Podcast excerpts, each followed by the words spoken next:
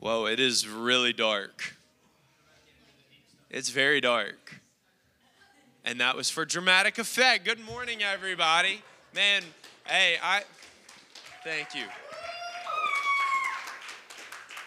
Insane. Um, listen, hey, I'm so excited to be with you guys, to see you this morning. It's winter break 2020, which isn't as good as somebody's really excited about winter break. It's not as good as spring break, but it's a break nonetheless. And those are always great. We're in week three of our hostel series where we've been focusing on the book of Daniel and looking at specifically the life of Daniel and some of the things that he went through. And one thing that we've continued to talk about week after week is just Daniel's faithfulness through everything that he's been through. His, he's tested uh, immediately the first week we talked about it. He's tested immediately because he refuses to change uh, the way he's eating to eat the king's food. He perseveres through that. Last week, he's interpreting this dream with his life on the line.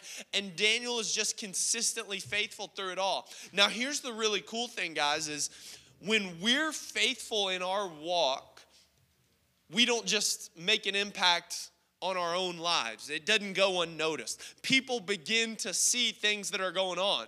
And when Daniel was taken into slavery, he's taken from his homeland and he's taken to this place called Babylon. He's not there by himself. They didn't just pick him, they took lots of people. And we're going to be focusing on some of those other people this morning uh, in this story. And it's a story that you may have heard before, but I hope that we're going to look at it from an angle and from a direction that is going to apply specifically to where you guys are at in life. So, this morning we're going to be in Daniel 3, kicking off in verse 12. Daniel 3 in verse 12. It'll be up on the screens as well. But again, I'm going to continue to encourage you every week. If you've got your Bible, man, please be sure to bring it because there is nothing like diving into God's Word physically because it does make such a difference. The convenience of the phone is awesome, but man, being able to open it up and to highlight and to write questions and things like that, you really can't beat it. But Daniel 3, verse 12, where we're going to be kicking off this morning. So let me set it up a little bit for you. So, Nebuchadnezzar, who we've been introduced to in the first two chapters, is king of the land, right? Nebuchadnezzar is like the baddest guy on the planet at this point because he's in charge of all of Babylon, and Babylon pretty much runs the world at this point of history. Now, what we've learned about Nebuchadnezzar so far is that Nebuchadnezzar man, his emotions are all over the place. We left him in Daniel 2, where he's praising God because Daniel's been able to interpret this dream and he gives all the credit um, to the Lord. And so Nebuchadnezzar, praising the Lord, praising God, says, Daniel's God does amazing things. And then literally you flip the page to chapter 3, and it says that Nebuchadnezzar has built this massive statue of himself. Okay, so clearly he he hadn't allowed the whole God thing to completely take hold of his heart yet, but hopefully we're going to get there with Nebuchadnezzar. So he's built this massive image of himself that people are going to stop and worship. So when these horns and the sound of music goes off, the people of Babylon are to stop what they're doing and they're to get on their face and just bow down to this statue of Nebuchadnezzar. And Nebuchadnezzar is going to sit there underneath the statue and just kind of soak it all in. He's got a little bit of an ego problem, okay? So it's time for this to happen. The music goes off, the horns begin to play, everybody begins to bow down except for three guys named Shadrach, Meshach, and Abednego which are phenomenal names, and I don't know why we don't use them anymore. Okay? Who will commit to naming their firstborn kid Abednego? Amen. I love it. All right? So these are great names, but we've got these guys who are standing uh, firm in what they believe because they say, you know what, we're not going to bow down to what you have for us. Now, if you're telling a king that you're not going to do what he wants, it's not going to go over real well, and that's where we pick up the story. So, verse 12 right here. There are certain Jews whom you've appointed over the affairs of the province of Babylon Shadrach, Meshach, and Abednego. These men, O king, pay no attention to you. They do not serve your gods or worship the golden image that you've set up. Then Nebuchadnezzar, in a furious rage, notice when you see Nebuchadnezzar's name in scripture, guys, typically there's a really strong emotion that comes after it. All right, and we're gonna talk a little bit about that this morning. But it says, Then Nebuchadnezzar, in a furious rage, commanded that Shadrach, Meshach, and Abednego be brought. So they brought these men before the king. Nebuchadnezzar answered and said to them, Is it true, O Shadrach, Meshach, and Abednego, that you do not serve my gods or worship the golden image that I have set up? Now, if you are ready, when you hear the sound of the horn, the pipe, the lyre, trigon, harp, bagpipe, and every kind of music, to fall down and worship the image I have made, well and good. But if you do not worship, you shall immediately be cast into a fiery furnace. And who is the God who will deliver you out of my hands? So Nebuchadnezzar is saying, Look, I'm going to give you another chance. Bow down. We're going to be good to go. Just fall in line. But if you continue to stand against me and you're standing against what I've told you to do, we're going to throw you in a fiery furnace. And let's see how big your God is now. Let's see if God can get you out of this situation that I'm putting you in? I love the answer we have from these three guys. Verse 16 says, Shadrach, Meshach, and Abednego answered and said to the king, O Nebuchadnezzar, we have no need to answer you in this matter. If this be so, our God, whom we serve, is able to deliver us from the burning, fiery furnace, and he will deliver us out of your hand, O king. But then, verse 18, there's so much confidence in what they say right here, it's beautiful. But if not, be it known to you, O king, that we will not serve your gods or worship the golden image that you've set up. So their response is look, we believe that God can deliver us from this. We believe that God can get us out of this situation. But if He doesn't, we'd rather die than bow down to you. Like, I would rather die standing firm in what I believe than bow down to you that's not going to make the king very happy. Spoiler alert. All right, here we go. Nebuchadnezzar uh, in verse 19 says, uh, Then Nebuchadnezzar was filled with fury, again, very emotional, and the expression of his face changed against Shadrach, Meshach, and Abednego. He ordered the furnace heated seven times more than it was usually heated.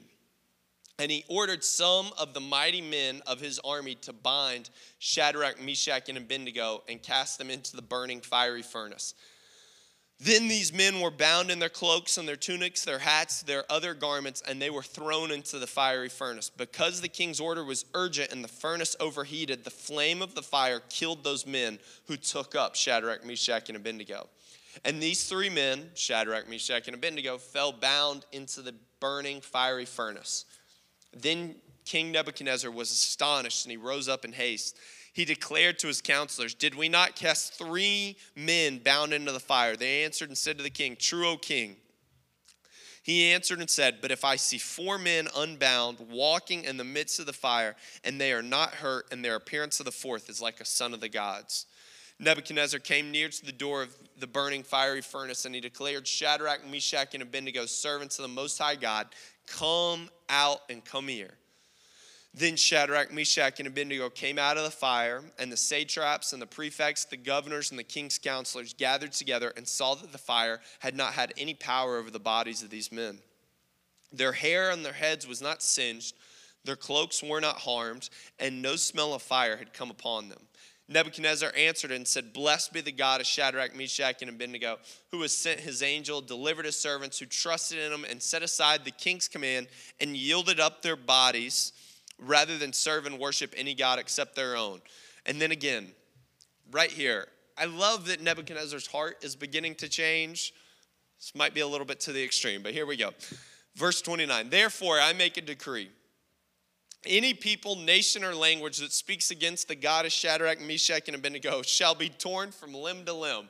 Like, I don't think that he's getting, like, maybe we should try peace a little bit, Nebuchadnezzar, like because the whole violence thing really isn't working out for you. But now he has completely changed teams, and now we're gonna tear everybody else limb to limb. It's just funny to me. Like his heart's beginning to change, and yet his mental state of being a king and just conquering and killing people hasn't. And it's just funny. Okay.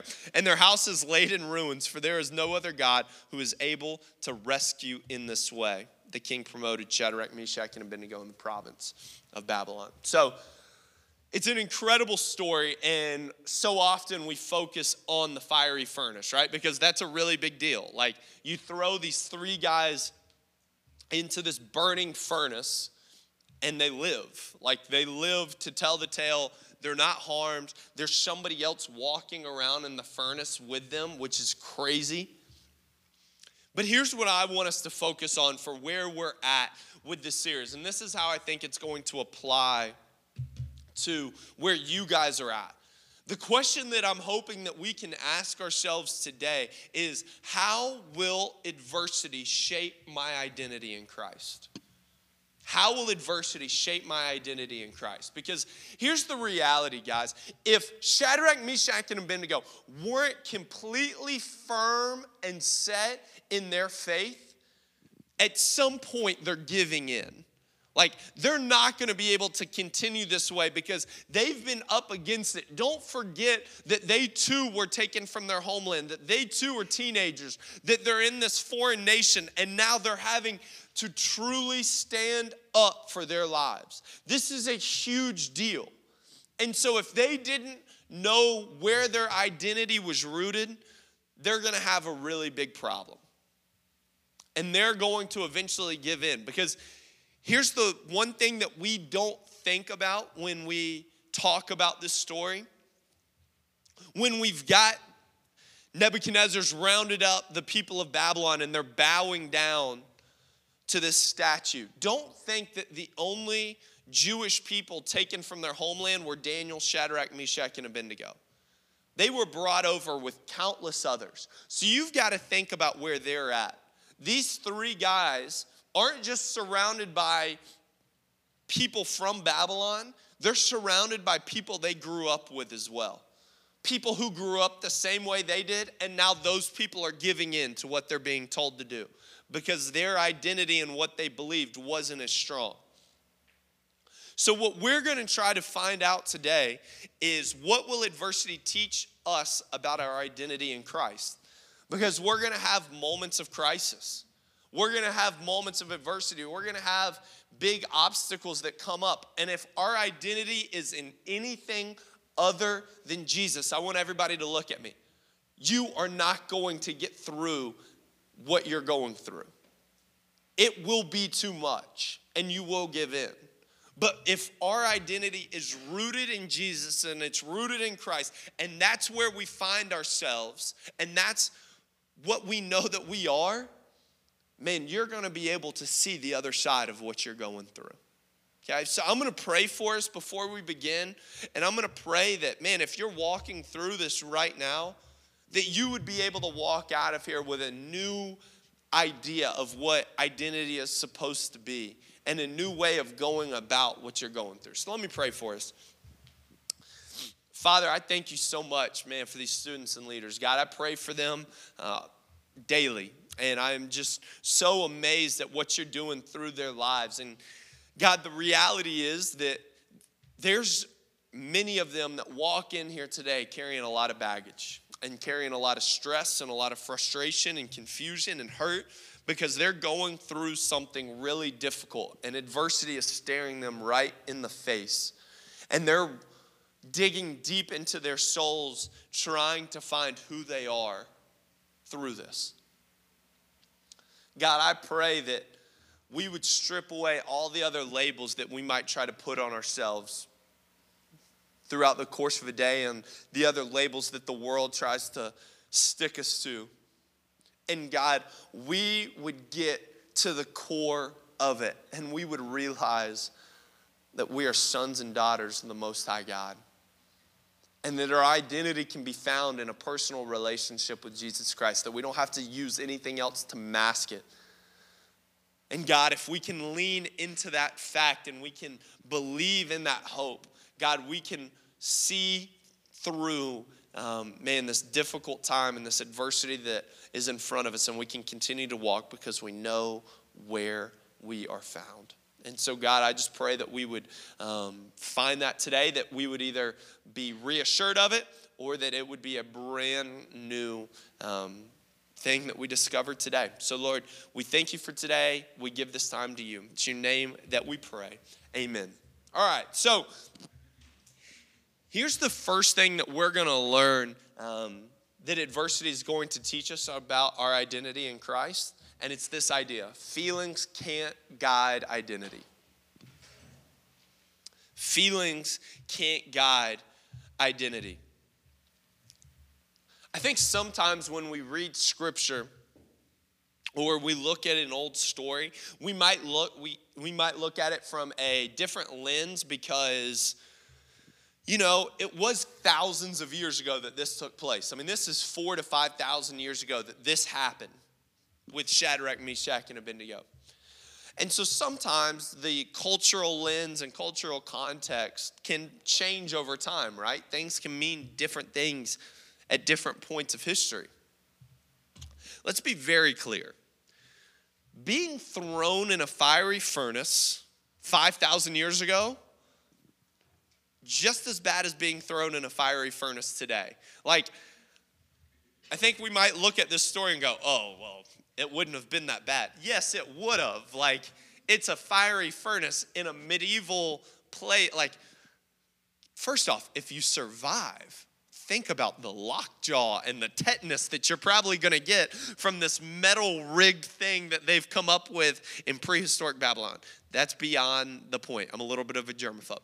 But, like, this was a big deal. This is a bad way to die. Nobody wants to die this way when you are laying awake at night and you're playing that weird game in your head when you're like, oh gosh, I hope I don't die this way, this way, this way, and this way, like being thrown in a fiery furnace, probably gonna make the top five. This is not good. You don't want this to happen. And so, is fear probably creeping into the hearts of Shadrach, Meshach, and Abednego if we interviewed them? I would say, yeah.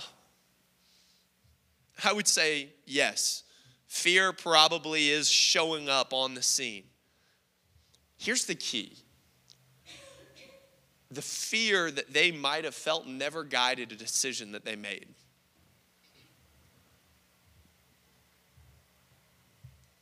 We can look back to certain instances where they're very clear of look, you can do what you want to with us, but we're sticking to what we believe. Their identity that they found in their faith in God outweighed any emotion and in any emotional reaction that they might have to the situation. They weren't going to allow this to guide them. They weren't going to allow what they feel in this instance to guide their decision making. And then we look to the other end of the spectrum and we were pointing it out as we were reading the story. Our guy Nebuchadnezzar lived off of emotion, right? He made emotional decisions from the beginning. He's filled with rage when he realizes that they're not bowing down to him. He's furious. They talk about his face changing, his face probably getting so red, and he's so mad that these three teenagers won't do what he's telling them to do. And then we see the astonishment when they're walking around chilling, acting like it's a sauna that they're hanging out in, right? And then we still get the emotionally charged reaction where now he's so fired up about God and he can't believe what God is doing.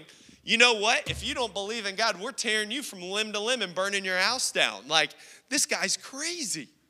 He's nuts but he makes emotionally charged decisions and he was living based off of his emotions. His emotions guided his decision making process. And as we can see from just one chapter in scripture, his decision making process is all over the board. Like he's everywhere. There's not a clear, concise thought that we get from Nebuchadnezzar. We're here, we're here, we're here, we're here. It's all over the place. And you compare that to the lives of Shadrach, Meshach, and Abednego, where they were probably feeling the same emotions of they were scared. And then you're mad, right? You're mad that you're in this position that you're going to die for doing the right thing. And then if I'm Shadrach, Meshach, and Abednego, I'm coming out. I'm walking out of the furnace untouched. You don't smell like fire, which is the worst smell to have attached to you. You walk out. I'm walking right up to Nebuchadnezzar going, I can't tell you what I would say because it might not be nice, right? You would be so mad. You'd be so angry and frustrated. You just want to go hit the guy. And they walk out and they're just praising the Lord. Like their identity was so grounded in their beliefs that emotions weren't going to guide any decision that they made. And I think if you and I are honest, I think this is something we struggle with because we don't always want to live in accordance to our identity in Christ. We don't always want to fall in line with what we believe God has called us to do because sometimes God has called us to do something that nobody else is doing, and we don't want to be a part of that. Like there's sometimes we want to go back to old ways of living and we want to do things that maybe everybody else is doing that we know that we're not supposed to do. And it can be frustrating. So we don't always feel like acting in accordance to our identity in Christ. And we just want to wave the white flag to whatever we're feeling. We just want to go, you know what? I'm too tired. I'm too mad. I'm too frustrated. I'm too angry. I'm too sad to do any of this. But if we're striving for consistency in our lives, and if we're looking for God to use us in mighty ways, we can't be guided by emotion. Is it are emotions important? 100%. We have to have a realistic view of what's going on in our hearts. Some of us want to ignore emotions completely. That's not the answer either. We've got to understand what we're feeling and realize that it's real, but also realize that God's in control of our lives, not those feelings. So, if we're going to get through adversity and we're going to stay firm in our identity with Christ, we can't allow feelings to guide our identity. But here's the second thing that can't guide our identity is circumstances. We can't allow circumstances to guide where we're at in life. Check out uh, the first verse that we read together today. Says, There are certain Jews whom you've appointed over the affairs of the province of Babylon Shadrach, Meshach, and Abednego. These men, O king, pay no attention to you. They do not serve your gods or worship the golden image that you have set up. When a law is set, we're expected to obey the law. So if I peel out of here and I'm doing 70 miles an hour down Blue Springs Road, I'm going to get a ticket. Like, I'm gonna get a ticket. It's gonna be a super speeder. I'm gonna lose my license and I'm gonna have to sit through a defensive driving class again. All right, I've already had to do that one time. I don't wanna do that again. So when laws are set up, when laws are established, we're expected to obey those laws. So everybody in Babylon is following this order that's been sent down from the king, except for these three guys. So they decided that they were willing to go against the flow of the culture. Like they just said, you know what? Everybody else is doing it. People we grew up with are now bowing down. These people that we work with are bowing down. We are going to stand firm in what we believe. Because if we allow circumstances to guide our identity, we're not going to know who we are. Because circumstances change, don't they? Your positioning in life changes sometimes on a daily basis. Verse 12 tells us that these guys were in charge of a province in Babylon. So they're high up. Like they're not only risking their lives, but at worst, they're risking their jobs as well. Their lives are going to change because they are doing this in one way or the other. But if we try to find our identity through circumstance, sometimes life is going to be awesome. And then there's sometimes when life isn't going well and life isn't going your way and you're looking at adversity, and your circumstances are terrible, you're not going to turn around and know where to look and where to fall back on. I love this idea because we talk about kind of this thought all the time here at HSM of man standing out, making a difference at your schools, right? Loving, leading, and listening to the community. And we talk about what that looks like all the time. But Shadrach, Meshach, and Abednego didn't try to be different. They didn't come up with this elaborate scheme of how they were going to change Babylon and turn the king's heart to the Lord. So they didn't try to be different, but they were because they were true to their identity. And guys, when you remain true to your identity in Christ, you're going to be different and you're going to make a difference. It's amazing how simply sometimes it can play out when we just step back and decide that we're going to walk in faith and allow God to do the rest, like we talked about last week. And that's exactly what they did.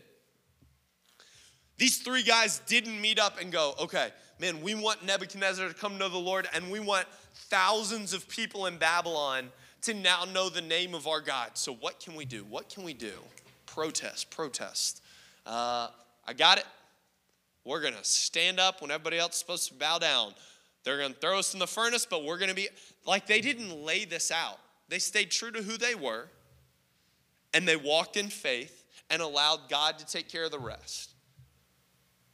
That's what we have to do with our circumstances because there's sometimes we don't like where we're at and we don't like the things going on in our lives.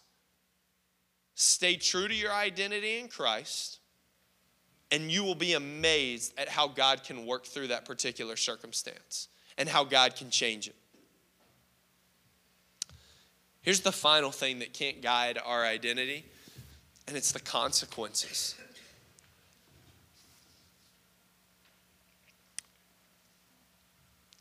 In just a pure moment of HSM honesty, I like to think, man, I really like to think that I would have been standing with these three guys, right? And everybody bows down, and we're standing there, the four best friends that anybody could have, right? And we're just hanging out. And then Nebuchadnezzar goes, I'm going to give you one last chance, or you're going to be thrown in the fiery furnace. I would have been like, oh, man. Uh, I mean, is it really that bad if I said, like, I would have really begun to think about it because consequences are scary sometimes.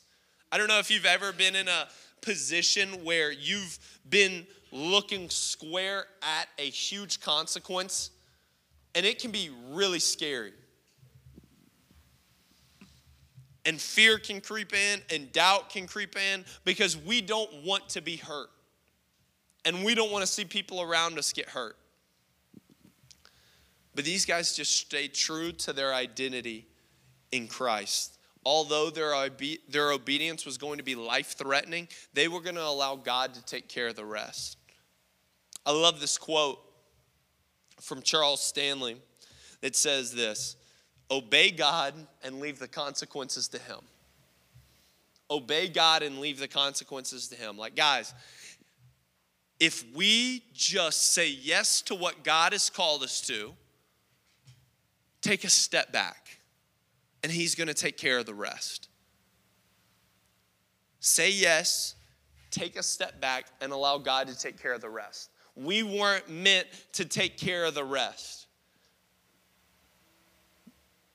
These guys weren't meant to be the ones that were going to save themselves from the fiery furnace. God was going to take care of that. And I just want you to know in the circumstance that you're walking through, I don't know what awaits you and I don't know what you're having to deal with, but I know this if you just say yes to God, He's going to take care of the rest. You don't have to worry about making the story fit. You don't have to worry about tying it together. You don't have to worry about making each puzzle piece of life fit together. God will take care of the rest if you just say yes. That's what these guys did. That's how they lived their lives. Is it easy? Absolutely not. Is it worth it? Absolutely. I love what Shadrach, Meshach, and Abednego said to the king. When he gave them this final ultimatum and this final opportunity to fall in line. And their response was simple. We believe that God's gonna see us through, and we believe God's gonna protect us from what we're walking through. He's gonna protect us from that furnace. But if not, I'd rather die staying true to what I believe than fall in line with you. Ladies and gentlemen, there is a lot of freedom in that statement. And there's a lot of freedom and there's a lot of hope that you can find in your lives if we just embrace the idea that God was in control and that the alternative wasn't worth it, anyways. Because, in the grand scheme of eternity, which is what we're all heading for and destined for at some point, in the grand scheme of eternity, the alternative is never worth it. It never is greater than Jesus. And so, my challenge to you as you go into your winter break and you get back to school next week, trust that God's in control and trust that He's worth it.